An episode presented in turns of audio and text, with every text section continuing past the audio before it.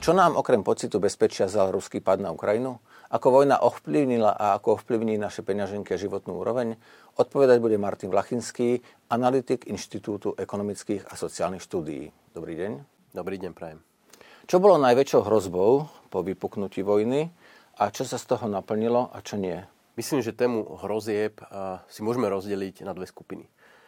Jedna skupina bola taká celková ekonomická neistota, veľký ozbrojený konflikt e, v Európe, ktorý tu dlhé roky nebol, niečo takáto udalosť. Nevedeli, nevedelo sa, ako to dopadne, alebo ako sa to bude rozvíjať. Čiže e, v podstate krátko po skončení alebo dojazde e, toho, nazvime to, covidového šoku, prišiel takýto šok. Dovolím si tvrdiť, že táto hrozba trošičku odoznieva. V tom zmysle, že vidíme, že tá vojna sa zasekla na nejakej úrovni, na začiatku možno boli obavy, či nejakým spôsobom nebude pokračovať ďalej do Európy, či už do Baltu, smerom na Polsko, na Moldavsko a ďalej. Toto na teraz vyzerá, že snáď je ako tak stabilizované, keď samozrejme stať sa môže všeličo. No a potom je tu tá druhá skupina, nazvime to viac ako už vyslovene priamo ekonomické hrozby, i keď aj tá prvá ovplyvňuje samozrejme ekonomiku do nemalej miery. Tie ekonomické hrozby sa týkali veľmi úzkej e, skupiny e, komodít najmä teda energetických komodít. Pretože Rusko samotné o sebe menej ako 2% svetovej ekonomiky, z hľadiska globálneho obchodu to nie je nejaký významný hráč, s výnimkou samozrejme energetických komodít, ropy, plynu, niektorých ďalších surovín, minerálov, ale tieto dve boli hlavné. No a to sme videli v lete 2022, keď skutočne, eh, nazvem to až doslova, energetická panika dosahovala extrémne rozmery, tie ceny vyleteli do šialených výšok ale aj táto hrozba, dnes máme február 2023, ceny plynu výrazne, výrazne skľudnené. Vidíme, že sa skľudňujú aj ceny elektrickej energie. Ceny ropy viac menej okrem krátkeho extempore e, celú dobu sa držali na rozumných úrovniach. Čiže už aj táto energetická hrozba z tej akutnej sa mení na takú trošku takú plazivú a už sa stáva trošku takou výhovorkou, by som povedal. Môže naozaj za všetko vojna, lebo infláciu sme tu už mali aj pred ňou. Určite nie, určite nie. A, a ja si dovolím tvrdiť, že možno si rovno povedzme, že prišiel čas, eh, aby politici skončili s výhovorkami, pretože mali sme tu takmer trojročné covidové obdobie, keď covid bol výhovorkou na absolútne čokoľvek v rámci hospodárskej politiky. Prišla vojna pred rokom, tá sa stala opäť výhovorkou prakticky na akýkoľvek krok v rámci hospodárskej politiky. Všetko sa zdôvodňalo, no však, lebo vojna, musíme. A, takže myslím si, že tieto výhovorky už pomaličky môžeme e, dať bokom a skutočne si povedať, že naša súčasná ekonomická situácia je do nemalej miery ovplyvnená tým, čo sme si robili sami. To znamená Slovensko v rámci hospodárskej politiky a Európska únia v rámci hospodárskej politiky. Či už je to monetárna politika, to v úvodzovkách tlačenie peňazí, alebo je to e, zelená lomeno energetická politika, ktorá takisto vytvára do budúca množstvo otáznikov v rámci európskej ekonomiky. A toto, toto sú zárodky dnešnej situácie a my sa s nimi budeme trápiť, aj keby e, vojna na Ukrajine v tomto momente skončila k spokojnosti všetkých. Zdražilo takmer všetko, ale bez niečoho sa vieme zaobísť, lebo teoreticky nohavice a ich kúpu môžem odložiť o rok, ale e, svietiť, kúriť a variť, teda jesť musíme. Čo podľa vás, aj keď je to možno individuálne, najviac ovplyvnilo peňaženky ľudí? Je to rast cien energií alebo rast cien potravín? Čo ľudí najviac trápi? Ako ste povedali, je to samozrejme do výraznej miery individuálne.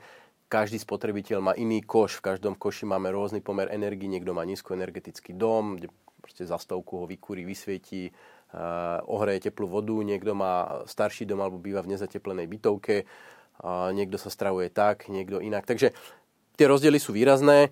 Uh, pri potravinách je trošku väčšia flexibilita v tom zmysle, že keď to poviem tak kruto, naši, rodi, naši prarodičia prežili na kapuste a osených kašiach celý polku života a väčšina ľudí pokiaľ z toho vynímeme tých vyslovene najviac chudobných, má nejakú flexibilitu, ako si upraviť jedálniček alebo ako zmeniť svoj uh, nákup potravín Uh, tak, aby do toho zarátali vyššie ceny. Z hľadiska energii to môže byť trošku ťažšie, že ak bývate v nezateplenom dome alebo byte a naraz vám skočia energie o 100% alebo 200%, tak áno, ako môžete znížiť spotrebu tých energií, ale viete to ovplyvniť len do nejakej menšej miery. Čiže možno je to skôr otázka tej flexibility.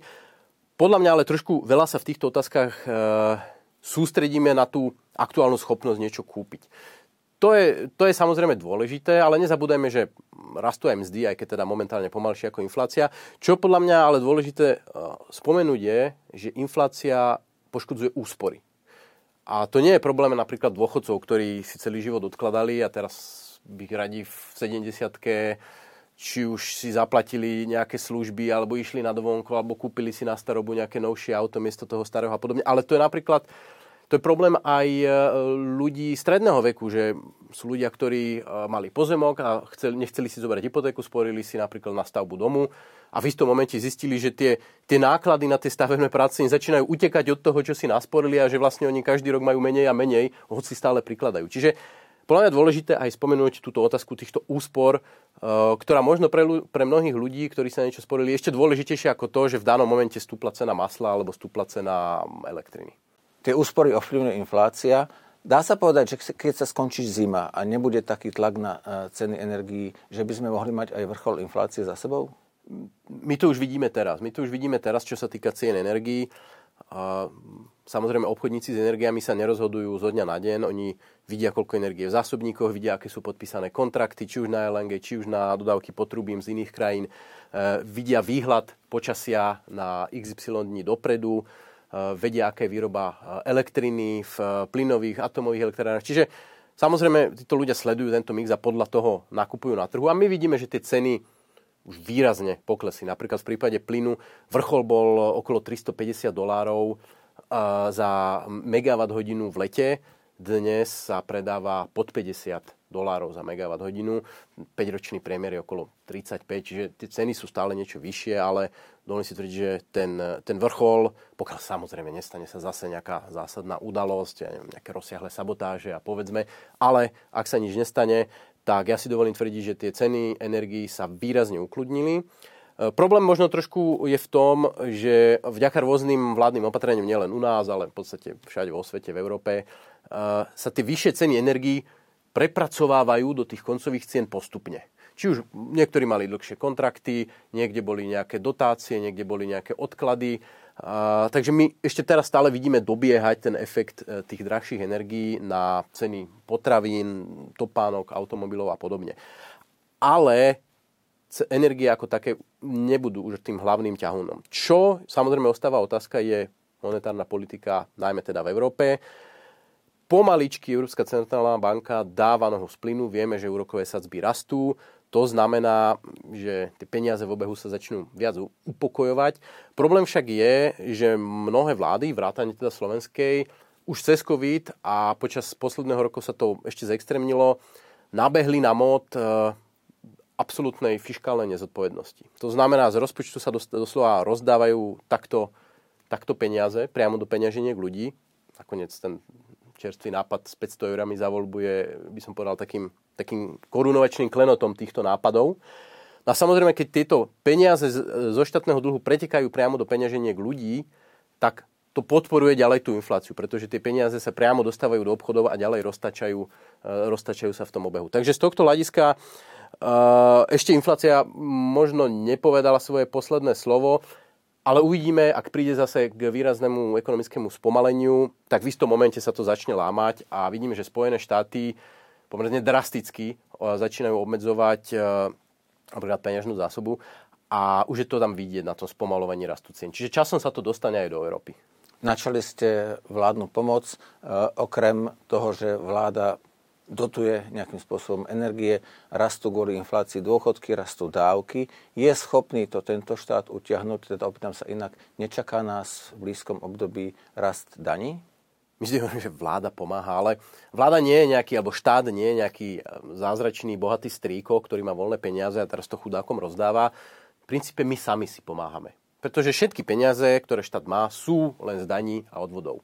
Čiže aká, a, a z dlhov samozrejme. Čiže akákoľvek pomoc v úvodzovkách, preplacenie energii, zastropovanie energie a podobne, v jednom momente si to zaplatíme my sami.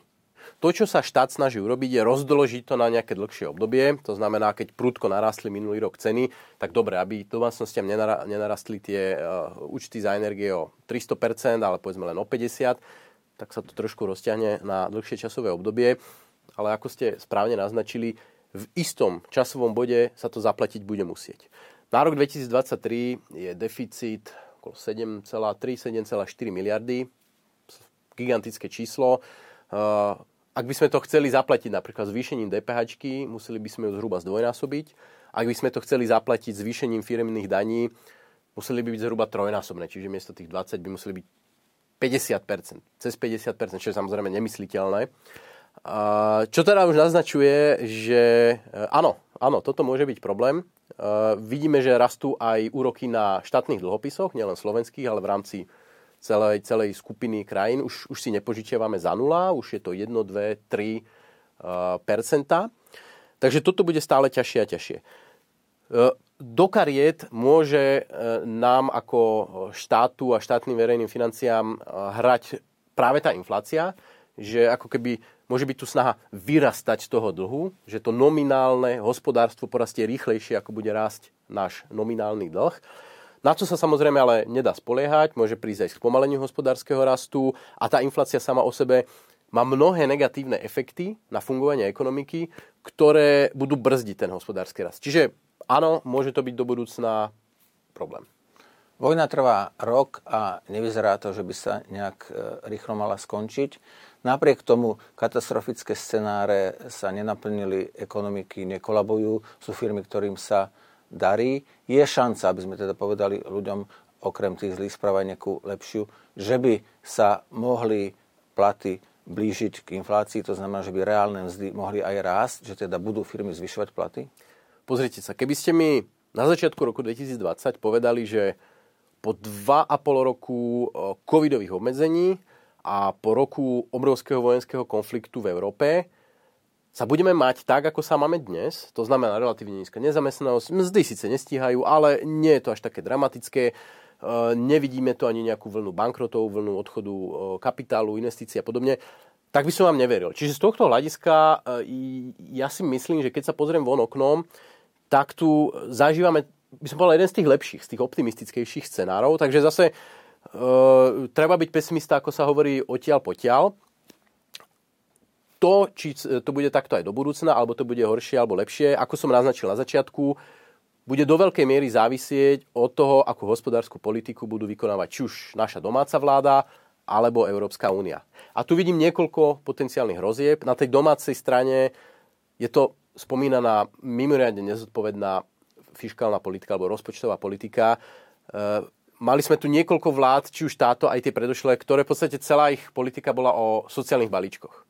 A bohužiaľ to viedlo k tomu, že dnes e, slovenská domácnosť s príjmom 2000 eur mesačne v čistom očakáva, že dostane e, tehotenské, pôrodné, materské, rodičovské jasle a školky takmer zadarmo, školy zadarmo, zdravotníctvo zadarmo, dôchodky vysoké a skoro, vlaky zadarmo. Naučili sme sa tie balíčky príjmať, ale e, takto ekonomika nemôže fungovať. Že neustále niekto hádže a hádže stovky miliónov občanov, aby boli teda spokojní. A ja nevidím e, na dnešnom politickom spektre niekoho, nejakého politika, ktorý by prišiel a povedal, no ale ako musíme ubrať, musíme ubrať z plynu a napríklad ideme zrušiť materské, alebo ideme zrušiť vlaky zadarmo, pretože ten rozpočet to už neutiahne. Nemôžeme si to dovoliť z dlhodobého hľadiska. A takéto ľudia tu nie sú. Čiže toto je podľa mňa veľké riziko, že my sme si strašne navykli na, tie, na to rozhadzovanie peňazí, ktoré nebude už dlho možné a my sa nebudeme vedieť zbaviť tejto závislosti. No a na tej európskej úrovni, čo mne najviac vyvoláva obavy a vrázky na čele, je e, energetická lomeno e, zelená politika. Európska únia si dáva síce chválihodné ale mimoriadne ambiciozne ciele, čo sa týka klimatickej politiky, ktoré, pokiaľ ich skutočne budeme chcieť splniť, a zatiaľ sa všetci tvária, že áno, tak zásadným spôsobom dopadnú na európske hospodárstvo, európsky priemysel, na peňaženky všetkých spotrebiteľov. Bez toho, aby to malo nejaký dramatický efekt na klímu, pretože ostatné e, regióny po svete sa až tak veľmi nepridajú. Čiže pokiaľ túto nepríde možno trošku zreálneniu tých predstav, tak to nazvem, tak toto z hľadiska nasledujúcej dekády môže byť problém ako pre Slovensko, tak pre celú Európsku úniu. Aby sme to zhrnuli, vojna trvá a naozaj to nevyzerá, že sa rýchlo skončí. Čo nás ešte môže e, zaskočiť a čoho sa už nemusíme obávať? Dajme bokom teraz všetky mimoriadne udalosti od novej epidémie cez jadrovú vojnu až po výbuch sopky. keď ostaneme čisto v tej ekonomickej sfére, to, čo nás môže zaskočiť, je, že v istom momente si zrazu štát nedokáže požičiavať tak, ako čaká. My sme boli, my sme v podstate o roku 2012-2013 zvyknutí, že Slovensko si dokáže požičať hocikedy, hocikoľko. Bolo tu veľmi krátke obdobie, na začiatku roku 2020, keď vypukla pandémia a všetci chytili paniku, keď si Slovensko nedokázalo pár týždňov požičať, ale bolo to veľmi krátke. Keby sa niečo takéto stalo o rok, o dva, o tri, že zrazu trhy sa niečoho zlaknú, prestanú si kupovať slovenské dlhopisy, tak my máme zrazu obrovský, obrovský problém v tom, že ako vláda nájde 5, 6, 7 miliard škrtov.